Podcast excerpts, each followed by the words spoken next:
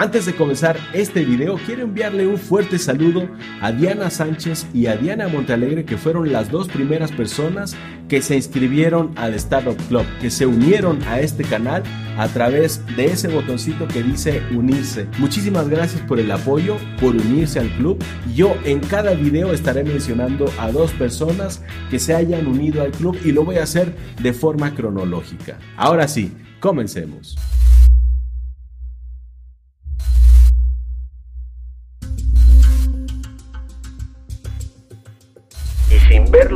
Ojos continué mi camino, pero mientras caminaba me ardía la sangre y todavía me gritaban. Y yo decía, madre, pero algún día se van a tragar sus palabras. Así es que llegando voy a renunciar y me voy a largar porque ya no vale la pena seguir trabajando aquí.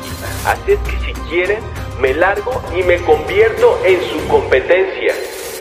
Hola, ¿qué tal? ¿Cómo están? Yo soy César Davián y esto es Vivo Emprendiendo. El día de hoy estoy súper contento porque voy a compartir con ustedes la segunda parte de este story time que ya ha habido tantas partes que esto se ha convertido en una saga. Por cierto, si esta es la primera vez que llegas a este canal o a este video, te recomiendo que veas esta lista de reproducción que te voy a dejar aquí. Simplemente le tienes que dar clic allí para que veas uno a uno todos los story times de forma cronológica y eso te va a ayudar a comprender lo que va a suceder en este video. Y como siempre les digo, vayan por su botana favorita o por su bebida favorita. Yo en esta ocasión lo voy a hacer con sidra. Yo en esta ocasión lo voy a hacer con sidra, no solo por las fechas, sino porque no abre. Yo en esta ocasión lo voy a hacer con una sidra poblana Y como siempre les digo, vayan por su botana favorita o por su bebida favorita que yo en esta ocasión lo voy a hacer con una sidra poblana, más que por las fechas, por lo que les voy a contar en este video. Así es que si ustedes gustan, acompáñenme porque se va a poner muy intenso. Comencemos. Yo comencé a vivir en la oficina de mi hermano y como no había cama, pues me dormía debajo de mi escritorio sobre la alfombra, que por cierto algunos expertos dicen que dormir sobre el piso es súper saludable y pues hay que verle el lado positivo a las cosas, ¿no? Mis ventas comenzaron a despuntar y mi autoestima empezó a mejorar muchísimo, tanto así que de pronto sin darme cuenta ya no necesité vendarme la mano nunca más. Y amén de todos los clientes que yo ya estaba consiguiendo, que eran clientes importantes, mi hermano me asignó una cuenta clave. Se trataba de una empresa que tenía más o menos 200 sucursales. Era una escuela de inglés y de computación que utilizaban miles de disquetes y miles de cintas para impresoras de matriz de puntos. Y como no teníamos un auto en la empresa y yo tampoco tenía un vehículo, pues las transportaba en transporte público y cuando digo esto me refiero al metro. Y ahí tienen a César Davián metiendo en bolsas de basura cientos de cintas para transportarlas en el metro, que por cierto está prohibido meterse con semejantes cargas, pero para entrar yo me tenía que asegurar de que el policía estuviera distraído para meterme con todas las bolsas y así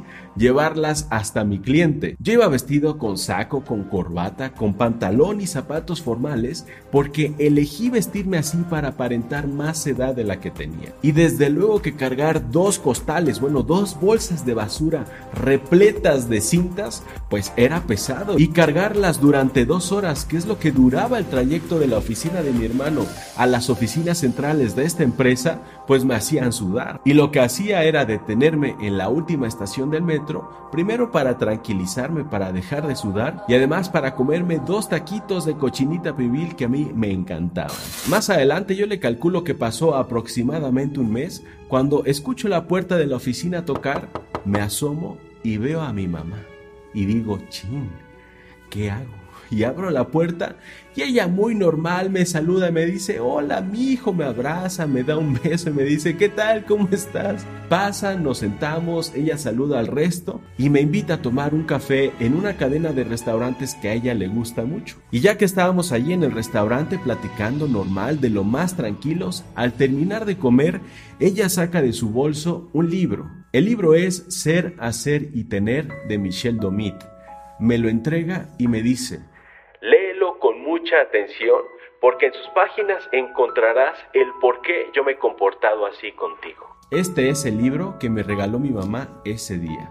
Y cuando me dijo que lo leyera con atención, no se refería a las palabras escritas por el autor, sino a lo que ella escribió con su puño y letra dentro de este libro en la página 25 exactamente. Yo no conocía hasta ese entonces la gravedad de su enfermedad y es que a mi mamá los doctores la desahuciaron. Lo que escribió fue lo siguiente.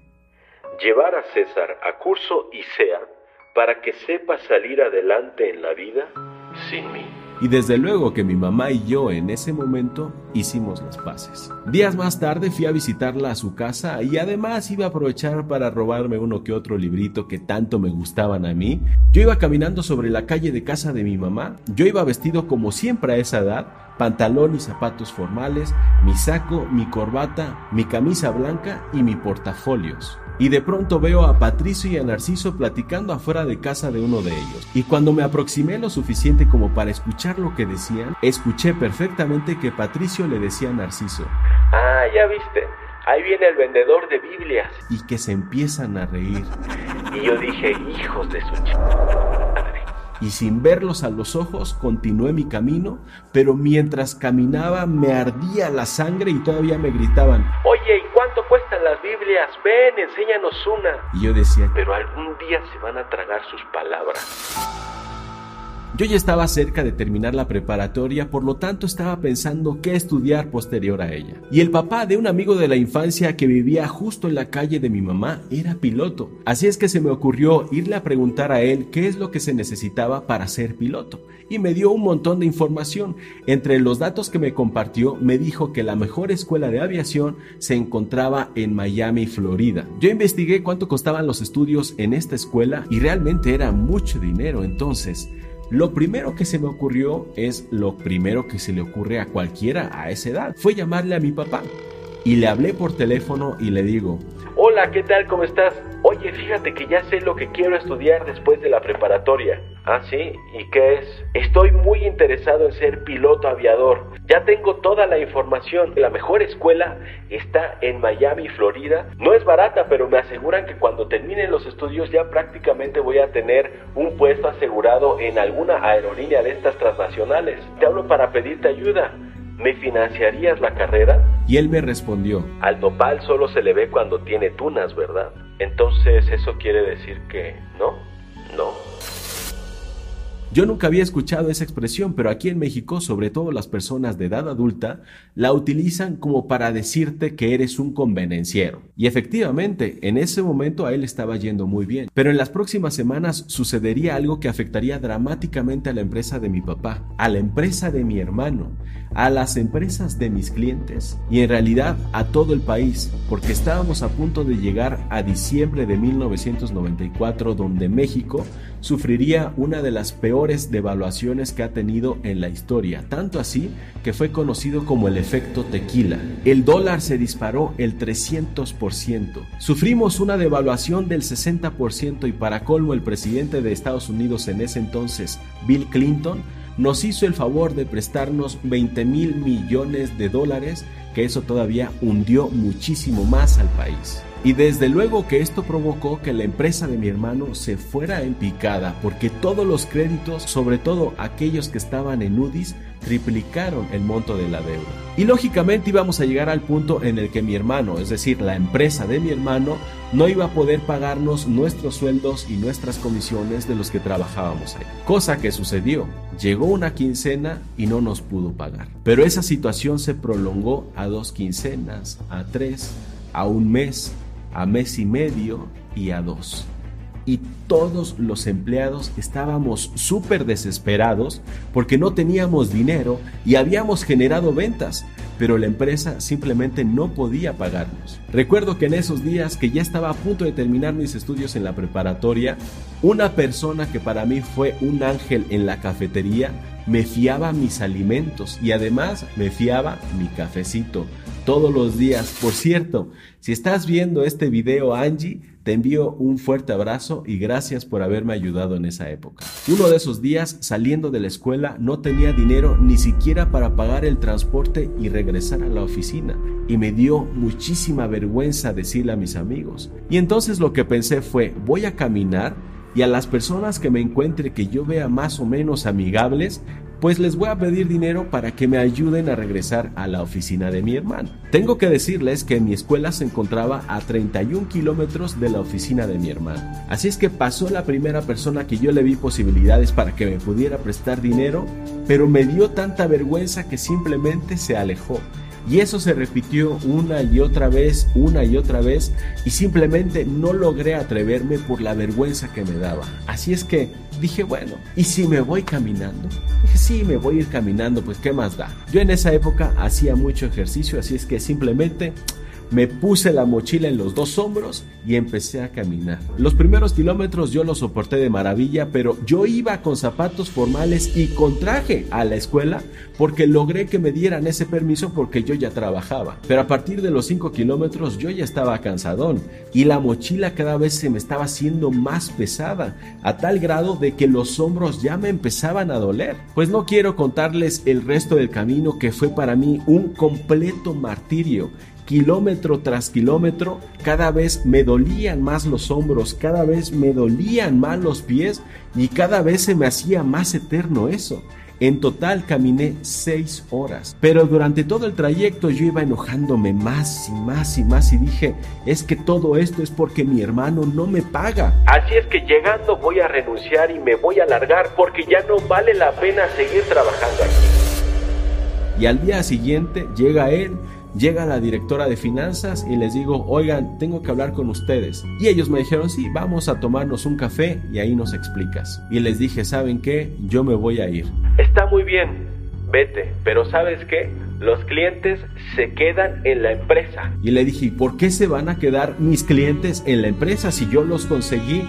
Y me dijo, no, los consiguió la empresa. Le dije, no, no, discúlpame, pero los clientes se quedan con quien más les convenga. Así es que si quieren, me largo y me convierto en su competencia. Me levanté de la cafetería y me fui. Pero no me podía ir ese mismo día, necesitaba cobrar lo que me debían de mis comisiones. Pero como la empresa no tenía dinero, yo necesitaba un plan. Y mi plan fue el siguiente, necesitaba hacer una venta grande. Para que una vez que realizara esa venta, la empresa tuviera dinero suficiente como para pagarme. Afortunadamente la suerte estuvo de mi lado porque mi cliente más importante de la Ciudad de México me recomendó con la sucursal de la ciudad de Puebla. Y resulta que la sucursal de la ciudad de Puebla me compró cinco veces más que la Ciudad de México, porque no solamente me pidieron cintas y papel, sino también me pidieron cartuchos de tinta y toners era la máxima novedad en cuestión de impresión y los toners elevaban muchísimo el ticket promedio y sobre todo la utilidad. Afortunadamente a los 21 días después de haber entregado el pedido nos pagaron. Recuerdo perfectamente que una vez que tuve todo ese dinero en mis manos, que era la primera vez en mi vida que yo tenía tanto dinero porque se habían acumulado poco a poco todas las comisiones, pensé, este es el momento de abrir mi propia empresa. Y ahora debía tomar una decisión muy importante. Ahora mi cliente más fuerte no se encontraba en la Ciudad de México, sino en la ciudad de Puebla. Y tomé una decisión. Irme a la ciudad de Puebla a vivir, lo que significaba dejar toda mi familia, amigos y conocidos que tenía en la Ciudad de México, pero tomé la decisión. Me fui a la ciudad de Puebla. Y ahí comenzó una de las etapas más importantes de mi vida. Primero porque ya era completamente independiente. Ahora absolutamente toda mi vida dependía solamente de mí. Mis negocios, mis ingresos, mi salud, mi vivienda, mis estudios, etc. Uno de los eventos más importantes de esa época fue cuando renté mi primer departamento. Rentar por primera vez tu espacio, un espacio que tú vas a amueblar, pintar, decorar a tu gusto completamente. Y justo en ese momento empiezas a formarte y a tomar decisiones que incluso aunque son sencillas, son muy importantes, porque ahí comencé a definir mis gustos, cómo me gusta vestir, cómo me gustaría vivir, de qué color pintar, si es que voy a pintar o voy a tapizar. Incluso elegir el color de las toallas, tu vajilla, la licuadora. En fin, es una etapa de autoconocimiento muy importante. El segundo momento más importante de esa etapa es cuando cumplí la mayoría de edad, que fue a los pocos días de haber llegado a la ciudad de Puebla. Y cumplir 18 años también implicaba que se abriera una nueva puerta, la posibilidad de irme de fiesta cuando se me diera la gana. Ya nadie me lo podía impedir. Tenía el dinero y tenía la edad legal como para entrar a los antros, para comprar alcohol y para comprar cigarros. Y el segundo punto más importante es crear mi propia empresa a la que llamé Periprice. Mis ingresos empezaron a crecer, pero también comenzaron a crecer mis ganas por divertirme a lo grande y además hacerlo con tanta frecuencia como me fuera posible. Y Acapulco se convirtió en uno de los destinos favoritos para irme de pachanga cada vez que pudiera. Y poco a poco eso se fue convirtiendo en un problema para mí, porque después las fiestas no solamente se daban en Acapulco, sino en mi propio departamento, que se convirtió en uno de los antros más populares de la ciudad. Cada vez empecé a tener más amigos, cada vez tenía más visitas. Las fiestas no solamente se daban los fines de semana, sino varias veces a la semana. Y desde luego que prácticamente todo el dinero que yo ganaba en la empresa, pues me lo estaba gastando en fiestas. Bueno, era tan fiestero que mi casero que vivía justo al lado mío, incluso compartíamos un muro entre mi habitación y la de él, un día me tocó la puerta, iba con dos cervezas y me dice, oye César, te traigo una cervecita, quiero platicar contigo. Y me dijo, te suplico y te lo digo en buena onda, que te moderes porque si no, voy a tener que correr. Desde luego es una cosa que no sucedió, todo lo contrario. Recuerdo que en ese tiempo yo estaba leyendo un libro ya viejito, de esos que tenía mi mamá, que se llama Tú puedes ser el mejor, en donde la portada hay una mano señalándote. En esa etapa yo me la creí y yo dije, sí, sí, claro que sí. Yo voy a ser el mejor en todo. Recuerdo que en una de esas fiestas que yo daba en mi departamento había un grupito de hombres hablando de mujeres y hablando de lo buenos que eran para los golpes. En realidad yo no los conocía bien, creo que era una de las primeras veces que iban a mi departamento. Y recuerdo a uno de ellos, era alguien grande y me refiero a grande en todos los aspectos, o sea, era como un toro enorme, ¿no? Que estaba hablando de lo bueno que era para los golpes. Después de eso tengo un blackout solo recuerdo cuando yo iba bajando las escaleras y enfrente de mí iba el más grande de todos. Llegamos a la calle, él se pone frente a mí y recordé el libro. Dije, tú puedes ser el mejor. Después de haber pensado eso, él adopta esta posición. Levanta un poco los brazos, cosa que se me hizo muy extraña, y de pronto, como si fuera a aplaudir, me estalla sus manos en los oídos. Y allí me desmayé.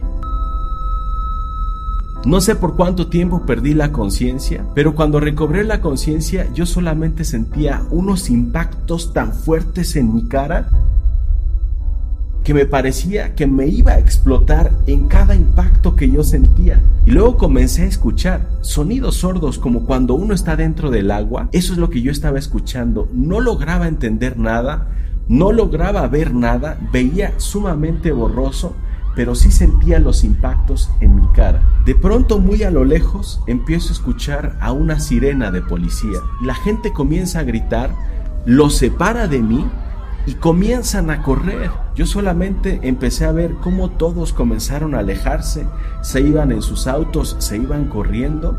Yo no sabía exactamente lo que me estaba pasando, me tocó la cara y estaba escurriendo el sangre. Y lo primero que hice fue, como la sirena de policía se estaba acercando cada vez más, fue meterme a mi departamento que estaba en una primera planta.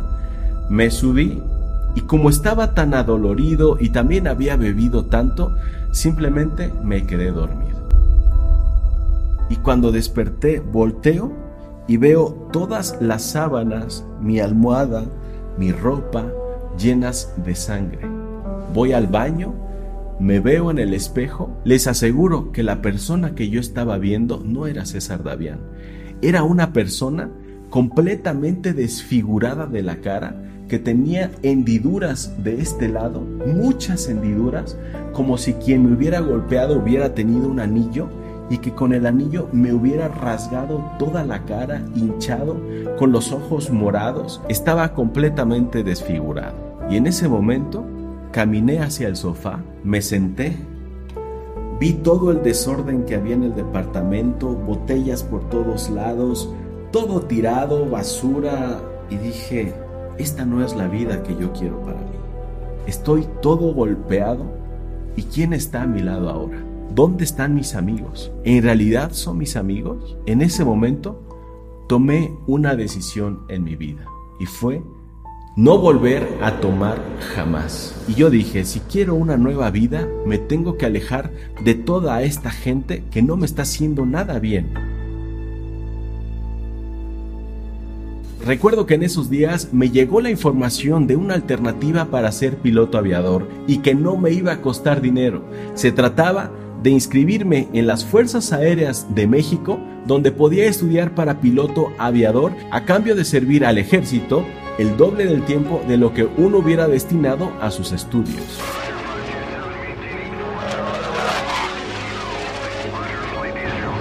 Y recuerdo que le dije a mi hermano, oye, existe esta posibilidad, voy a ir a la base aérea de Santa Lucía, ¿me acompañas? Él me dijo que sí y fuimos a la base aérea de Santa Lucía. Allí no solamente me dieron informes, sino que me hicieron una evaluación previa y me dijeron, tú eres candidato para ser aceptado en las Fuerzas Aéreas Mexicanas. Eso me emocionó tanto que recuerdo que llegando a la casa le hablé a mi papá para decirle, oye, ¿qué crees? Voy a ser piloto. ¿Cómo que piloto? Voy a entrar a la Fuerza Aérea Mexicana. Ahí yo puedo estudiar la carrera de piloto aviador, voy a salir como capitán y es gratis. Sí, será gratis, pero ¿al ejército? ¿Tú? A ti te gusta muchísimo la fiesta. Eso no es para ti.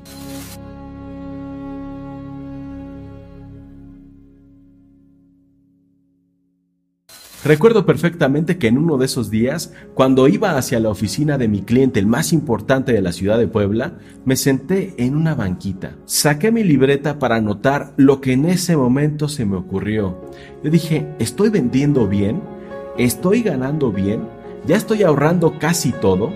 ¿Qué pasaría si yo vendo ahora el doble, si consigo solamente un cliente más así de grande y ahorro todo lo que pueda. Y calculé que más o menos 10 años yo reuniría la cantidad necesaria como para comprarme un pequeño avión. Pero enseguida anoté, pero si en 10 años yo tengo el dinero suficiente como para comprarme un avión, ¿desearé seguir siendo piloto? ¿O preferiré invertir ese dinero para crear una gran empresa? Esa hoja la arranqué del cuaderno, la doblé y la metí en mi cartera y la convertí en un objetivo de vida. Y esto se los cuento porque hace más o menos cuatro años encontré justamente esa cartera donde yo tenía guardado este papelito.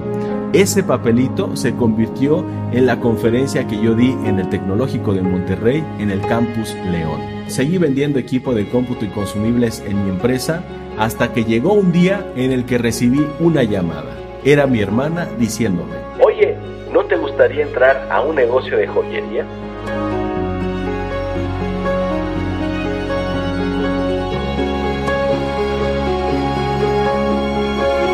Después decidí emprender Emprendiendo, que es mi marca actual, que se ha convertido en el mejor negocio de toda mi vida.